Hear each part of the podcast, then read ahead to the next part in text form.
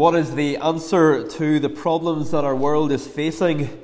The prolonged war in Ukraine, economic anxiety, family breakdown, confusion over gender and identity, inept and out of touch politicians. Some would say that the answer uh, must be a change in government. Others would say that the answer is more education. Still, others would say that the big thing we need is more funding, and if more services are, are funded uh, and better funded, well, that will solve our problems. But actually, what our world needs today is the same as what the, the people who first heard the words in front of us tonight needed, and that is uh, the birth of a baby and all that would flow from that. It's not the answer that we would expect. A baby what is a baby going to be able to do to, to end wars, uh, as we read about here in verse 5? Uh, but that's what God's people in Isaiah's day needed, uh, and that's what we need in our day too. What we need is the birth of a baby. Uh, and not just any baby, but this particular uh, baby prophesied here. Uh, and we need him, who he is, and what he would grow up to do. Those in Isaiah's day, they looked forward to the birth of this baby. Uh, they didn't know it then, but seven long centuries would pass before he was born. In our day, we look back to the birth of this baby uh, because that changed everything. We've become familiar over the last few years with royal birth announcements. Uh, maybe remember the, the TV pictures of a framed and printed notice put on a, on a golden easel outside Buckingham Palace announcing the births of Prince George, Princess Charlotte, and Prince Louis. Those royal babies arrived into the world with great fanfare, but their births didn't really change anything. Not in the way royal births have done in the past. In 1688, it was the birth of a son to, to the recently converted Catholic King James II that led to him being removed from the throne uh, and William of Orange invited to become king instead. People in the nation were alarmed that the king had converted to Catholicism, but he had no, no son, and they thought, well, it's okay, it'll just be for a few years. But then a son is born, uh, or, or, or, smuggled in in a bedpan, as, as the rumour was, and the nation panics. Uh, that royal birth changed things for this nation. Uh, but here is a royal birth that will change things for the entire world. Uh, because the coming one described in this chapter will be able to, to, to change not just our circumstances, uh, but our hearts. And over the next five services, God willing, we're going to slowly work through this verse uh, and the following one as we consider the royal birth that changed everything. Uh, we have uh, three headings tonight as we, we look uh, first at the background to this royal birth announcement, and then the first of the four titles given to this royal baby. Uh, and firstly, tonight we see our need for God's wonderful counsel. The Lord Jesus is described here as a, a wonderful counselor. Uh, and firstly, we see our need of God's wonderful counsel. In Isaiah's day, the people were in a very similar situation to our own. They had an ungodly king on the throne whose short sighted policies were going to make things worse rather than better. Uh, just as we have uh, politicians in our own day running the country uh, whose, whose short sighted policies uh, will just make things worse. Uh, King Ahaz was facing the threat of invading armies. He, he, he stood uh, to lose his kingdom, his throne, and probably his life. But rather than looking to God, he depended on his own resources. Uh, uh chapter 7 uh, tells us that he refused to trust in the Lord. Uh, so, boys and girls, here is a king, and there are armies of bad men uh, marching towards them. But rather uh, than, than listen to God, he just listens to, to his own heart. Then in chapter 8, we have a vivid description of the punishment that God is going to send on the nation. The chapter uh, it ends with those words we read earlier at the end of verse 22 thick darkness. The people had loved darkness and so that's what they have been given, or that's what they would be given. and yet, suddenly, as chapter 9 begins, the whole tone changes. There will be no gloom for her who was in anguish, declares verse 1. Or verse 2 the people who walked in darkness have seen a great light. In verse 3, joy is increased in verse 4, the rod of the oppressor is broken, just as happened to the Midianite army in Gideon's day. Uh, that's what, what the reference to the day of Midian means, back to the days of the judges. In verse 5, the boots and uniforms of the soldiers will be burned in fire. Why? Because they won't need them anymore. And what a picture that is after a year in which the conflict in Ukraine began in February and it has gone on and on and on. But one day, all those weapons will be ready for the bonfire. And what a day that will be. So, what, what's going to change things? What's going to bring all this about? Well, the very surprising answer in verse 6 is the birth of a baby. For to us a child is born, and to us a son is given. What's going to bring about an end to all wars? Isn't the nations of the earth getting together uh, around the big table and coming up with some treaty based on human wisdom? Uh, what's going to end all wars isn't going to be the result of negotiations by the rich and powerful. Uh, but incredibly, that great end which one day will come, that end of wars, will be brought about through the birth of a baby boy. A child who would be born 700 years after Isaiah's time. And yet his coming was so certain that Isaiah can talk as if it has already happened because he, he sees it uh, as it has happened. The people who walked in darkness have seen a great light. Those words are, of course, doubly familiar to us as quoted in Matthew's Gospel. Matthew writes of the Lord Jesus And leaving Nazareth, he went and lived in Capernaum by the sea, in the territory of Zebulun and Naphtali, so that what was spoken by the prophet Isaiah might be fulfilled. The land of Zebulun and the land of Naphtali, the way of the sea beyond the Jordan, Galilee of the Gentiles. The people dwelling in darkness have seen a great light. And for those dwelling in the region and shadow of death, on them a light has dawned. And then Matthew tells us that from that time Jesus began to preach, saying, Repent, for the kingdom of heaven is at hand. It tells us, doesn't it, that before human beings can have peace with each other, we must first have peace with God. Jesus doesn't come saying, let's all sit around the table and get over our differences. Rather, he comes and says, repent, for the kingdom of heaven is at hand.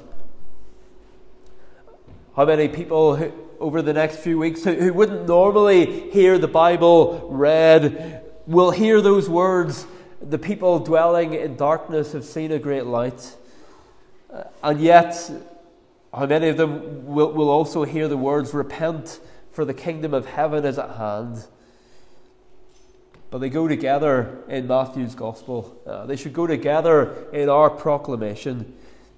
The birth of this baby means that the kingdom of heaven is at hand, and so our great need is to repent. So, this baby that would be born is God's answer to human suffering. And of course, unlike nativity plays, the story doesn't end with the Lord Jesus still as a baby, but rather the only way he could call people to repent is because he would grow up And when he was a few years younger than I am now, he would go to the cross in place of his people.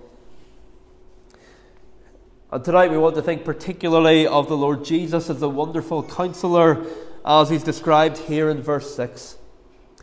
Uh, that is such an appropriate description for him, both in Isaiah's day and in ours. In Isaiah's day, God's people had a king who refused to listen to God's counsel. God's king refusing to listen to God's counsel. Even though uh, King Ahaz literally had a prophet from God right there, even though he had God's word, and are our rulers any different today? They refuse to listen to God's counsel, even though they have God's word, even though the evidence is all around us for the fact that turning from God's word brings disaster. Still, they, they plunge headlong uh, further and further from the truth. Uh, and the people are no different. As gospel preaching churches close, a vacuum is left behind. Uh, people turn to spiritualism. Last month we were in Carlisle and there was a market stall with a sign which said, Witches welcome.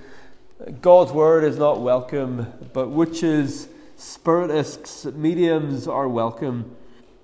And it was the same in Isaiah's day. Listen to God, no, but listen to mediums, yes, we'll do that. Eh, if you look just a few verses back, we read it earlier, verse 19. And when they say to you, inquire of the mediums and the necromancers who chirp and mutter, should not a people inquire of their God? Should they inquire of the dead on behalf of the living? Should not a people inquire of their God? And yet, when the shows are in town, there's that little caravan where people can go and see a fortune teller. Uh, people will inquire of fortune tellers, they will inquire of their stars, but they will not inquire of the God who made them. Truly, we are a people in need of God's wonderful counsel. And amazingly, that is exactly what we've been given in Jesus Christ. So, firstly, tonight we see our need for God's wonderful counsel. But then, secondly, we see Jesus Christ is the wonderful counselor. Jesus Christ is the wonderful counselor. In the Bible, the word wonderful is only used to describe things that God does. We tend to use the word a lot more widely today. Uh, and so we're coming up to the season that for many is the most wonderful time of the year. Or, or someone tells us that they've got the, the new job that they were hoping to get, and we say, well, that's wonderful news. Uh, and I'm not saying that we should stop using the word wonderful in that sense. It's just the way it's, it's used in, in our language. But, but we do need to be aware that the Bible uses the word wonderful differently. There's a story in the Bible of a miraculous birth where an angel appears to a woman and tells her that she's going to give birth to a son, and that son will save his people. Any guesses as to who I'm talking about? Well, no, it's not Mary and the Lord Jesus, uh, but it's a woman of much faith uh, and yet we don't even know her name, other than that she's Manoah's wife, and her son will be called Samson. In fact, this is, this is a bit, bit of an aside, uh, but some of you will remember Jude Cahoon. Jude spent a, a month here on placement from the Irish Baptist College uh, a number of years ago. Uh, Jude is now a pastor. He's preaching a series this month entitled Miraculous Births. Uh, and the miraculous births that he's preaching on are, are Samson, Samuel, John, Jesus. And then the final miraculous birth is the word you with a question mark after it. Samson, Samuel, John, Jesus, you. Because a miraculous birth, or, or really a rebirth, is on offer to each one of us. Our passage last Lord's Day morning talked about this need to be born again. And, and as uh, I said last week, as we were talking about a Bible study during the week, Uh, people can make it sound as if it's only the really enthusiastic Christians who, who, who, who are born again, uh, that it's possible to be a Christian without being born again. But as we saw it last week, Jesus taught it, Peter taught it, you must be born again. Uh, and it struck me during the week that, that being born again is even mentioned in, in such a familiar Christmas carol as Hark the Herald Angels Sing, uh, where one of the final lines says that Jesus was born to give us second birth. Second birth, being born a second time, uh, the new birth. So Jesus' miraculous birth was in order that we might experience the new birth. But to go back to, to the miraculous birth of Samson, uh, miraculous because his mother was barren. Uh, the angel who appears to his mother isn't Gabriel, rather, he's the angel of the Lord. Uh, remember, the, the reason we're, we're, we're, looking at the story of Samson is, is to see uh, uh, the significance of this word wonderful. Uh, so the angel of the Lord appears to Manoah and his wife. Uh, and that passage in Judges chapter 13 is actually one of the places that makes it really, really clear that when the Bible talks about the angel of the Lord, uh, rather than just an angel of the Lord, when the Bible talks about the angel of the Lord, it's talking about the Lord Jesus himself. Uh, at the end of the story, Manoah says to his wife, We shall surely die, for we have seen God. Uh, and he's right that they had seen God because they had seen the angel of the Lord. And his wife agrees, uh, but she is eminently sensible. And she says, If the Lord had meant to kill us, he would not have accepted a burnt offering from our hands. And while the angel is still with them, Manoah had asked the angel what his name was. And do you remember what the angel of the Lord replies? Why do you ask my name, saying it is wonderful. And it's the same word used here in verse 6 for wonderful counselor. That word wonderful, it's only used in the Bible for things that God does. We began uh, this evening with Psalm 89 Let the heavens praise your wonders, O Lord. Or Exodus 15. Uh, we read, Who is like you, O Lord, among the gods? Who is like you, majestic in holiness, awesome in glorious deeds, doing wonders? Or Psalm 119, verse 129 Your testimonies are wonderful, therefore my soul keeps them. So we don't even need to go on to the next part of the description, which is mighty God to know that this child who would be born is no mere man, because he's described as wonderful, a word used in the Bible only to describe God. And the fact that this child will be no mere man is already hinted at earlier in the verse. A child is born to human parents, and a son is given, given from God Himself and he is born for us, given for us, to give us second birth. So, have you experienced that? Have you been born again? Because that's why God sent his Son into the world. It's not enough simply for us to be associated with a church for our whole lives. We must be born again. So Jesus Christ is the wonderful counselor. In other words, he's a, a, a divine counselor. Uh, the counsel he speaks comes from God because he is God. So, secondly, Jesus Christ is the wonderful counselor. But then, thirdly and finally, tonight we see the privilege of knowing his wonderful counsel. The absolute privilege of knowing his wonderful counsel. What are we to understand by the word counselor? We, have looked at the word wonderful, but what about counselor? In fact, uh, before we even get to that, should we take this as one description of our Lord or two? In other words, is Jesus described as wonderful, comma, counselor, comma, mighty God, and so on? Or, or are the words wonderful counselor meant to go together as they are in our Bibles? Uh, some of your Bibles will separate out the two words with a comma in between. That's the version that, that Handel used in 1742 when he wrote his famous composition, Handel's Messiah. Uh, I, I, think I even read it that way with a pause in between because I've been, been listening to Handel's Messiah. And uh, really, it, it, seems pretty hard to be sure which way we're meant to read it. Even those who are Hebrew experts and know the, the intricacies of Hebrew accents, it, it, it's hard to know. Both versions can be found in translations going back thousands of years. And ultimately, it doesn't make much difference. But it is interesting that when the word wonderful occurs in the rest of Isaiah, the word counsel occurs close by, if not next to it. So here we have wonderful counselor, the two words side by side.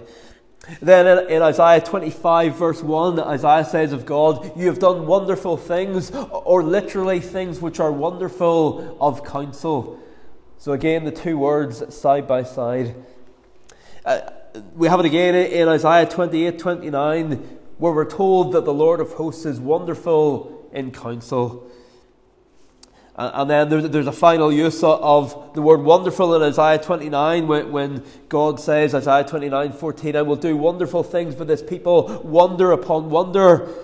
Uh, and then in the next verse, we, we have it contrasted with the counsel of the people, those who reject his wonderful counsel. So even if, if, if we started with those other references, when we get to the word wonderful, we expect it to be followed by the word counselor.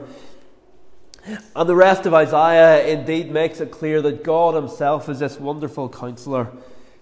And yet, here's a baby who's going to be born, and his name will be called Wonderful Counselor. How can that be? The only explanation is that the baby to be born will be God Himself. So there's lots of significance in the fact that those words wonderful and counselor could be applied to the Lord Jesus. But what does it mean to call him a counselor? Well, for a start, it means that he isn't reliant on the counsel of others. Uh, boys and girls, when we talk about counsel, uh, it's a word for advice. If you're asking someone what is a good idea, they might give you your counsel. And, uh, and kings ha- have counselors around them uh, because kings need to ask questions about, about what would be good to do, and they have counselors who, who, who, will, who will give them suggestions. But the Lord Jesus is not reliant on the counsel of others. He never has to ask anyone else for advice. Uh, for any of us not to ever ask for advice, that would be a sign of pride, of, uh, of, stupidity. But, but for the Lord Jesus, never to ask for advice is a sign uh, that He is God. Uh, I heard someone say recently that when Donald Trump was president, he had a thousand advisors. I don't know if they were all in the White House, but a thousand advisors. Uh, and I'm sure that whatever the, the, the number is, it doesn't change too much from one president to the next. In fact, in our world, it seems that the more powerful and important someone is, the more advisors that they need to have. Because no one man or woman can possibly stay on top of everything that they need to know about health, military, finance, foreign relations, and so on but rather they, they'll have advisors, and those advisors will have whole departments working under them. But not so with God and with our divine Saviour, the Lord Jesus Christ. In Romans 11, the Apostle Paul is overwhelmed with awe as he says, Oh, the depths of the riches and wisdom and knowledge of God! How unsearchable are his judgments and how inscrutable his ways! And then he quotes from Isaiah chapter 40 For who has known the mind of the Lord, or who has been his counselor? You know, there are people in our world today, and they can say, Well, I was Joe Biden's counselor, I was uh, Rishi Sunak's counselor. But there is no one in our world, there is no one in all creation, there is no angel in heaven who can say, I was the Lord's counselor. The great men of the earth, they, they multiply counselors, and there is no shame in doing that because they are but men. But when it comes to the Lord Jesus, we can take up the rest of Isaiah 40 and we can say, What man shows him his counsel? Whom did he consult? And who made him understand? Who taught him the path of justice and taught him knowledge and showed him the way of understanding? And amazingly, this wonderful counselor is given for us. Uh, and we can sing from Psalm 16 as we will do at the end today. I bless the Lord because he gives me counsel which is right. In the first half of this book of Isaiah, the folly of human wisdom is one of the, the big themes. Uh, in chapter 125, the Lord declares that he will give the people new counselors so that they might be called the city of righteousness. It implies that their current counselors weren't up to much. In chapter 3, verse 3, the counselors are listed alongside magicians and experts in charms as people who God is going to take away. Uh, one of the warnings God gives Isaiah in the book is, is to tell the people not to go back to Egypt and seek hope there.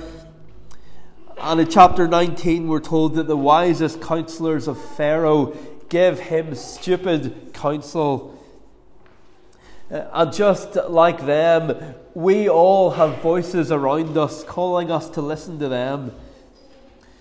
And so, one of the big questions we will face on any given day is who are we listening to? Are we sitting in the seat of scoffers? On Thursday, 2.4 million people in the UK sat down to watch the Duke and Duchess of Sussex's new Netflix series, Harry and Meghan. How much wonderful counsel will those viewers have gained from the experience, I wonder? And not just to pick on them, the, the same number of people, 2.4 million, watched EastEnders on the BBC the same day. 3.5 million watched Coronation Street on ITV. I didn't watch them, but, but I suspect that, that none of them offered anything other than the world's wisdom. But how amazing it is that we don't have to go to those sorts of things to show us how to live. The unbelievers around us, they don't have this wonderful counselor. They have their unbelieving friends, they have the media, they have human wisdom. Their gods cannot speak, or at least they cannot speak with the voice of truth and certainty. But we have a wonderful counselor. What a privilege that is. So, are you listening to him? Because it's not enough to, to simply try and shut out the world's wisdom. We need to actively listen to God's wisdom. How can you do that? Well, we're just a few weeks away from a new year. Do you have a, a Bible reading plan for 2023? Whether that's reading through the, the whole Bible in a year or, or not, uh, do you have some sort of plan uh, that you will be reading God's Word every day? Now is the time to start thinking about it. We have a wonderful counselor, but if our Bibles stay shut, we'll be shutting out his voice. And then when you come to church, are you listening out for the voice of the wonderful counselor? Or are you unable to hear anything more than the voice of the preacher, whether to praise or to criticize? Jesus said, My sheep hear my voice. And will you make sure that you have other Christians in your life that you can talk to? So that when you do need to go to someone for counsel, as we all need to do on occasion, Will you go and speak to another believer who knows the wonderful counselor and shows by their life that they are walking with him and listening to him? Or will you make big life decisions without any input from others? Or listening even to the voice of unbelievers? Without counsel, plans fail, the book of Proverbs tells us, but with many advisers, they succeed. I think one of the most discouraging experiences you can have as a Christian is to see other Christians making unwise decisions, decisions which will have big consequences for their lives. And yet, at no stage do they ask counsel of others. Uh, perhaps they even try and block uh, those who would attempt to speak into their lives. We have a wonderful counselor who speaks to us in his word preached, in his word read, and by the voice of other Christians. Will we listen to him? Isaiah wrote in a context where there was a king on the throne who didn't listen to God. It's been said that King Ahaz was able and clever but not wise. And we have many able and clever people in our world, but they aren't wise, so many of them, because they try and block out the wisdom and counsel of the Lord Jesus. But praise God that although tonight we may not have their ability, uh, we may not have their cleverness, we have a wonderful counselor and that tonight God would say to us about this royal baby who was born into this world This is my beloved Son. Listen to him. Amen. Well, let's praise our wonderful counselor now in the words of Psalm 16. Psalm 16, the first six verses on page 22. Uh, noticing particularly uh, verse 6 I bless the Lord because he gives me counsel which is right. My heart within me he directs and teaches in the night. But also noticing the first two lines of verse 2 The saints on earth delight me, I, the excellent, hold high. Sometimes the wise counsel of the Lord comes through our brothers and sisters in Christ. do we listen to that wise counsel and, do we give that wise counsel? I have a book at home. It's the letters of John Newton, written to another minister, a younger minister, and the title of the book is Wise Counsel.